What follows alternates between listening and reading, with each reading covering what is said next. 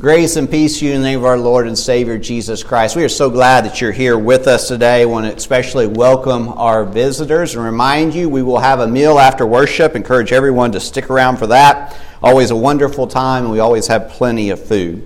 Uh, one announcement that we did not make this morning is remember uh, Maggie Cartwright. We prayed for her a couple times already, but she's a uh, pregnant and um, she had to be taken to the hospital and she's 33 weeks along and so uh, please keep her in your prayers. We're continuing our study of grace.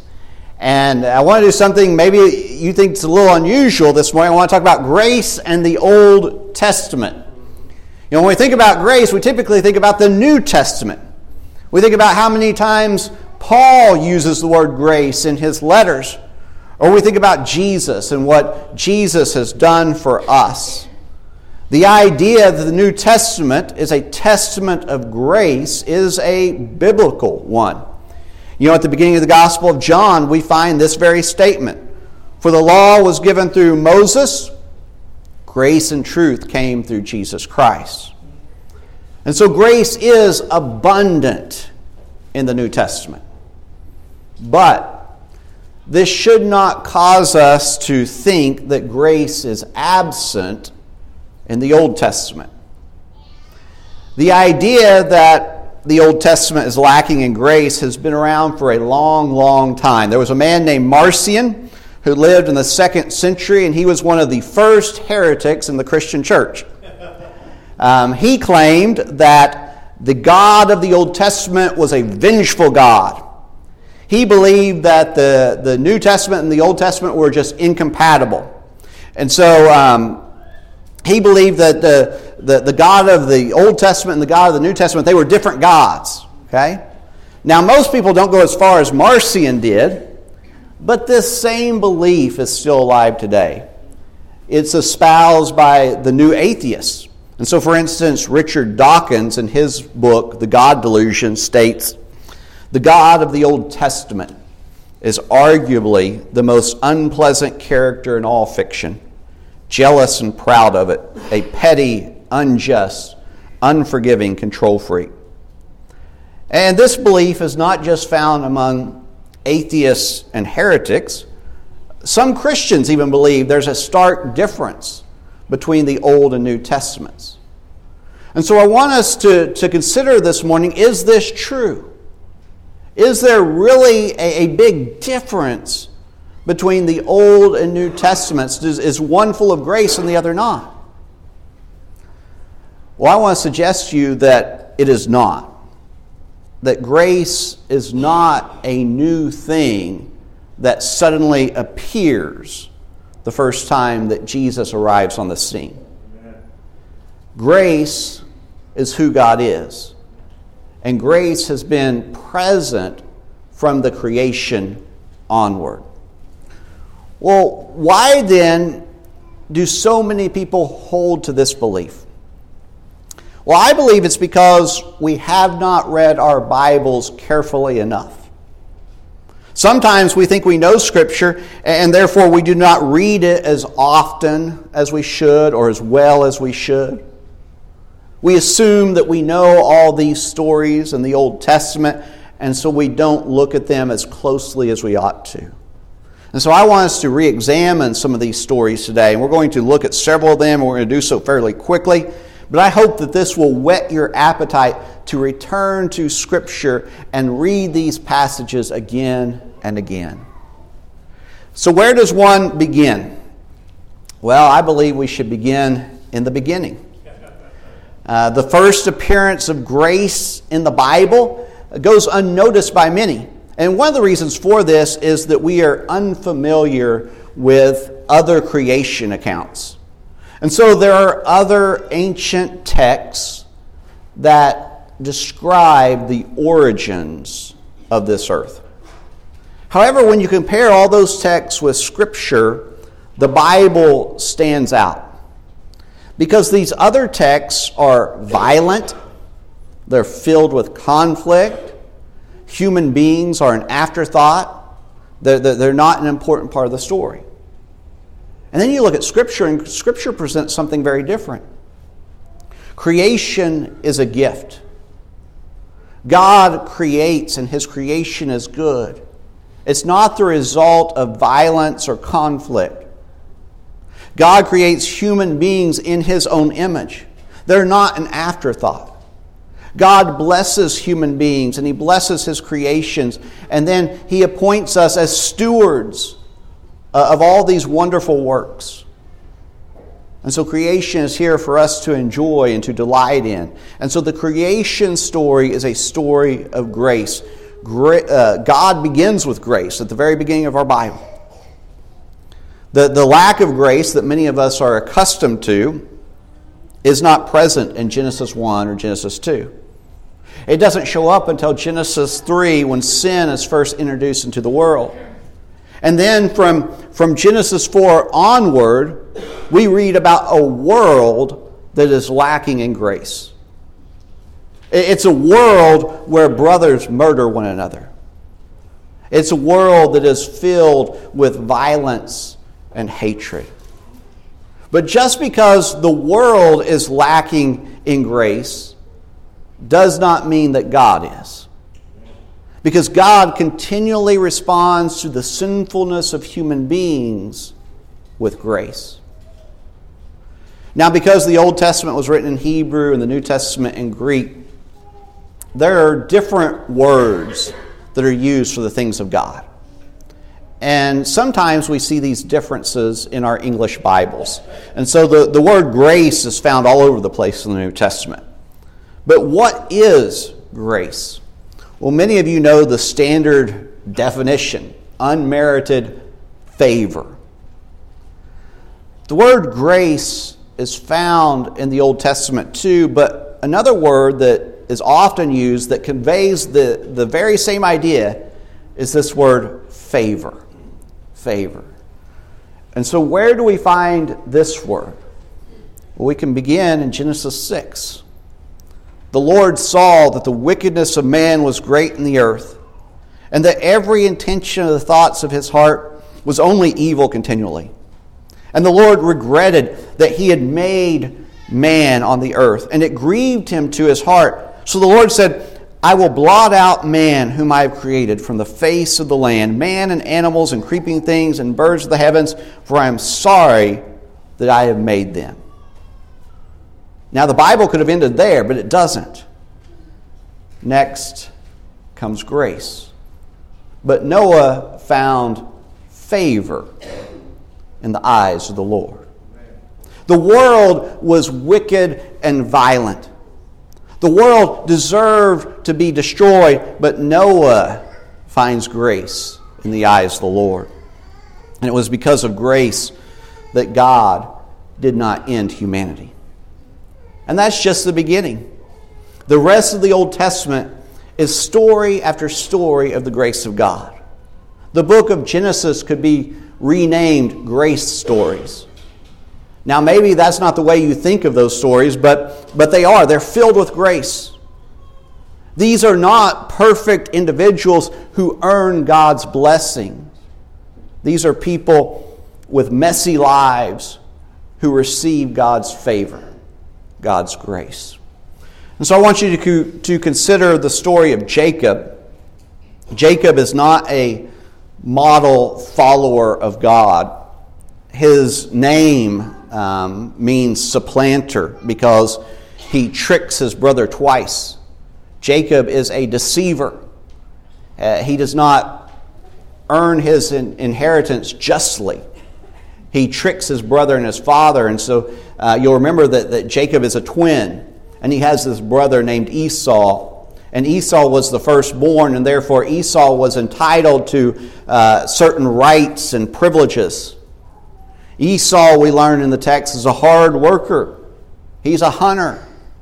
And this is how he provides for himself. But Jacob, on the other hand, is cunning and even dishonest.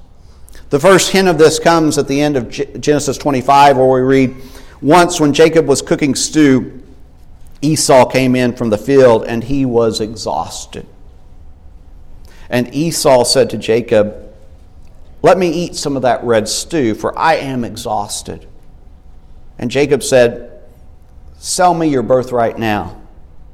And Esau said, I'm about to die. Of what use is a birthright to me? And Jacob said, Swear to me now. So he swore to him and sold his birthright to Jacob. Then Jacob gave Esau bread and lentil stew, and he ate and drank and rose and went his way. Thus Esau despised his birthright. When Esau was exhausted from working in the field all day long, Jacob sees an opportunity. And he seeks to gain something valuable by paying far less than what it is worth. Now, Esau is not innocent in this. Esau should have rejected the deal. He should not have allowed his appetite to guide his decisions. However, Jacob should have known better. Jacob is not loving his brother as himself. Jacob is not acting justly here. He's taking advantage of his brother. And this is not the only time that something like this occurs. Next, Jacob, this time with the help of his mother, obtains his father's blessing through deception. This time, Jacob dresses up as Esau and he pretends to be his older brother. He knows that, that Isaac is blind and that he cannot see. And so Jacob brings his father food that, that Rebekah has prepared. And he lies to his father. And he receives the blessing instead of Esau. Now, when Isaac and, and Esau learn what has happened, they are enraged. The text says, Then Isaac trembled very violently and said, Who was it then that hunted game and brought it to me? And I ate it all before you came, and I have blessed him. Yes, and he shall be blessed. And as soon as Esau heard the words of his father, he cried out with an exceedingly great and bitter cry and said to his father, Bless me, even me also, O my father. But he said, Your brother came deceitfully, and he has taken away your blessing. And Esau said, Is he not rightly named Jacob? For he has cheated me these two times. He took away my birthright, and behold, now he has taken away my blessing. When Esau lost his birthright to his brother, the text says that he despised his birthright. But now, when he loses his blessing to Jacob, the text says that, that Esau despises his brother. And their relationship is summed up in Genesis 27 and verse 41, where it says, Now Esau hated Jacob because of the blessing with which his father had blessed him. And Esau said to himself, The days of mourning for my father are approaching, then I will kill my brother Jacob. And because of all this, Jacob has to flee. And he runs away to his uncle, a man who, has, who is as cunning and deceitful as Jacob is. And so when Jacob wants to marry one of his daughters, he makes him work seven years, and then on the night of his wedding, he tricks him. And he gives him the other daughter instead. And Jacob has to work seven more years to marry the woman that he loves. And this deceit continues between Jacob and his uncle Laban until Jacob has to just flee again. And now he's been gone for years. He spent his life traveling from one place to another. He's lost his father, his mother, and his brother because of all this deception. And he's on the road again. And while on the road, he encounters God. And this is not the first time that something like this has happened to Jacob. Earlier, God spoke to Jacob through a dream, and this time, Jacob gets in a wrestling match, and God blesses him and gives him a new name. And Jacob is now traveling back to his homeland, and he's preparing to meet his brother, and he's preparing for the worst. The last time that he saw his brother, Esau was filled with anger and he vowed to kill him. And so, what will he do now? What will he do when he sees Jacob? Well, Jacob gets ready. It says that Jacob sent messengers before him to Esau, his brother, in the land of Seir, the county, the country of Edom, instructing them, Thus you shall say to my lord Esau, Thus says your servant Jacob, I have sojourned with Laban and stayed until now. I have oxen, donkeys, flocks, male servants, and female servants I have sent to tell my Lord, in order that I might find favor in your sight.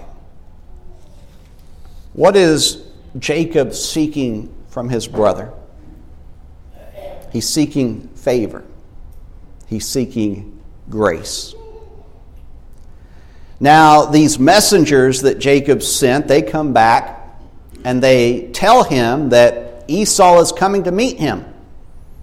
But he's not alone. He has 400 men who are coming with him. Now, how would you feel if the person who had vowed to kill you was coming to meet you with an army of men? You can feel the tension. This is not what Jacob wants to hear. He has nowhere to turn. And so, what does he do? He does the only thing he can do he prays. And Jacob said, O God of my father Abraham and God of my father Isaac, O Lord, who said to me, Return to your country and to your kindred, that I may do you good. This was your plan, God. This is what you told me to do. I am not worthy of the least of all the deeds of steadfast love and all the faithfulness that you have shown to your servant.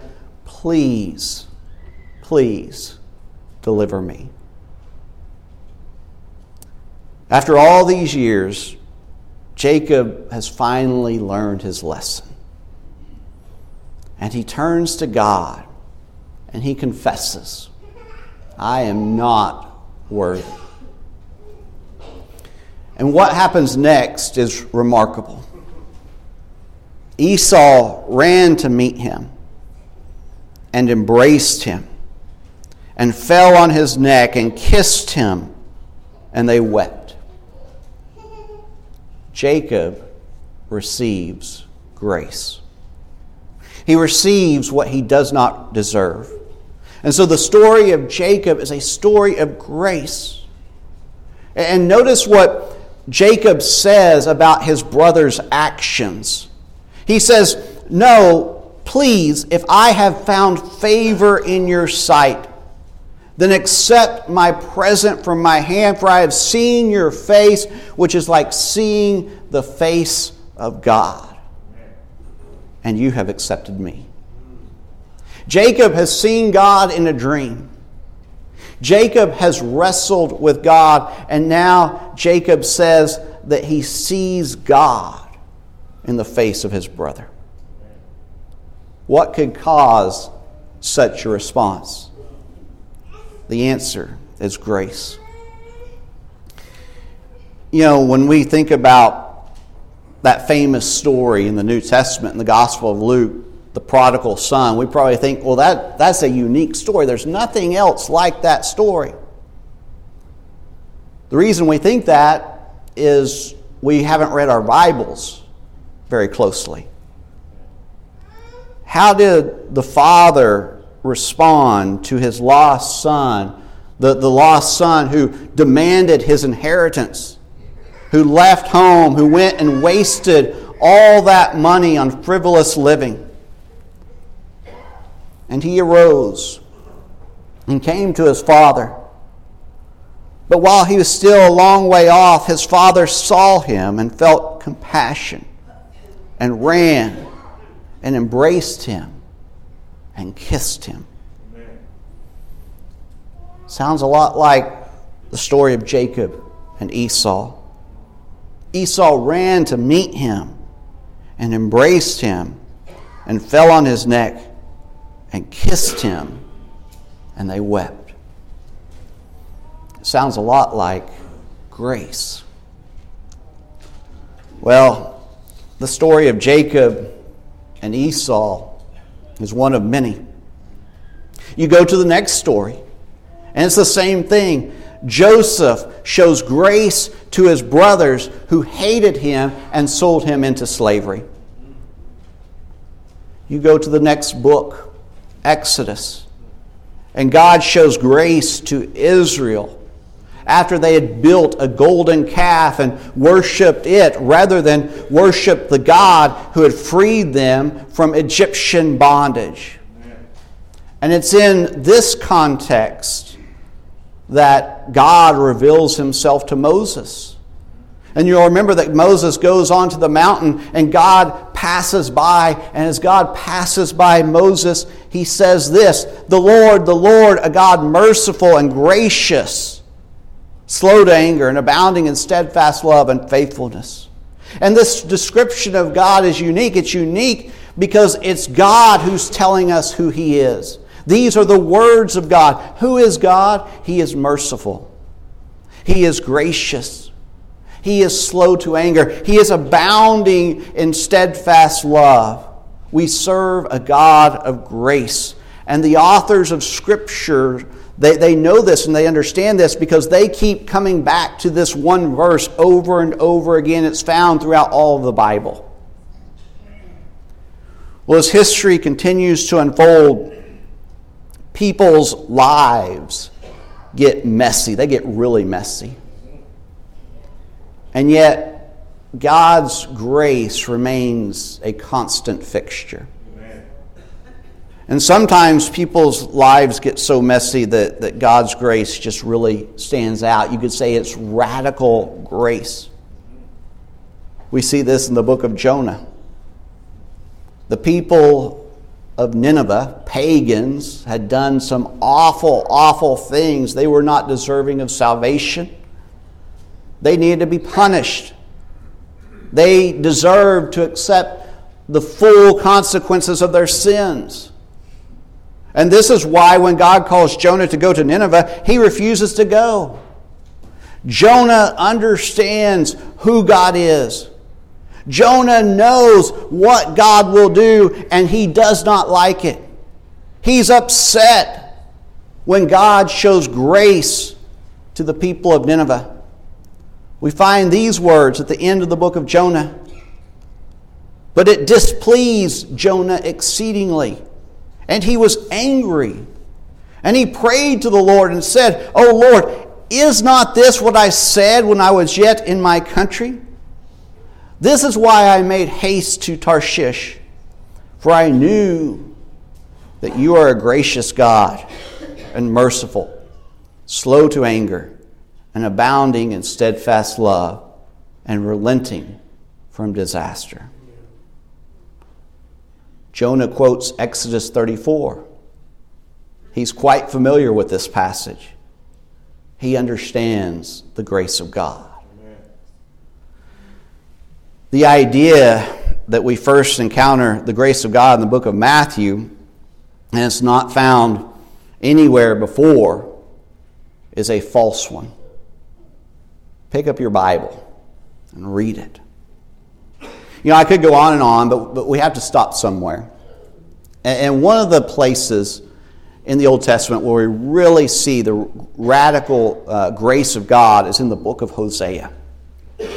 And this is a book about a, a real life prophet, but it's also a book that, that symbolizes the relationship between God and his people. And in it, God commands Hosea to go and to marry a prostitute. And so Hosea goes and he marries someone who is unfaithful. He marries someone who has a history of unfaithfulness and they have children together. But eventually, his wife returns to her ways and she goes back out into the world and she prostitutes herself again. So, what does God do? He comes to Hosea and he says, Go find your wife. Take her back. Buy her out of prostitution. And the Lord said to me, Go again. Love a woman who is loved by another man and is an adulteress. even as the Lord loves the children of Israel, though they turn to other gods and love cakes of raisins. So I bought her for fifteen shekels of silver and a homer and lethech of barley.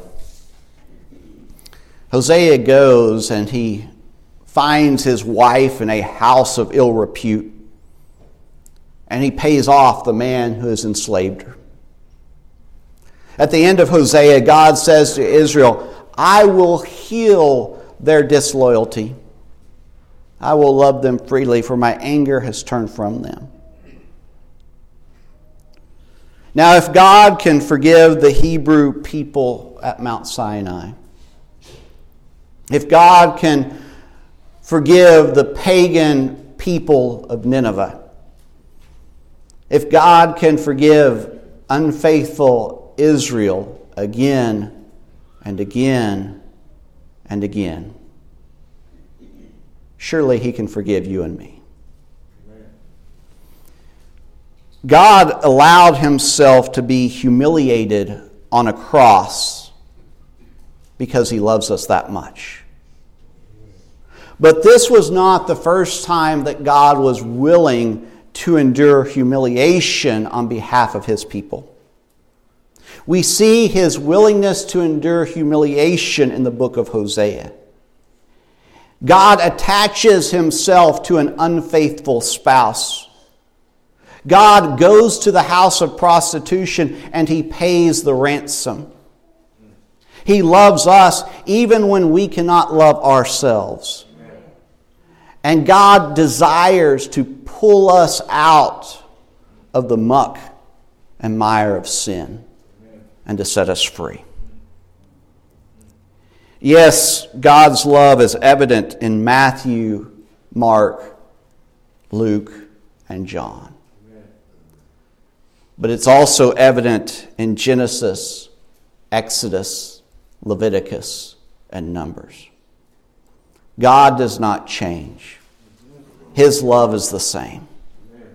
He is a God of grace at Sinai, He is a God of grace at Nineveh, and He is a God of grace at Calvary. Jonah did get one thing right. He put these words in his heart. The Lord, the Lord. A God merciful and gracious, slow to anger, and abounding in steadfast love. Amen. May we put these words in our hearts, and may we remember them for the rest of our lives. May we come to know and understand the radical grace of God. Let's pray. Dear God, we come before you this morning confessing that we are sinful people in need of your grace. And we thank you that you are a merciful and gracious God, abounding in steadfast love. And we pray that you would forgive us of our shortcomings, that you would show us grace. And Father, I pray that, that we would come to know more and understand more your love and grace because sometimes it's so radical that we might find it unbelievable. That, that we may not think that, that you could love someone like us, but you do. You show your grace towards us over and over again. And may we never forget it. We're so thankful for Jesus who lived out grace here on this earth, who showed grace to the people around him and who went to the cross and died for everyone here this morning. May we embrace His love and His grace and continue to show it to everyone that we encounter. We pray this in His name. Amen.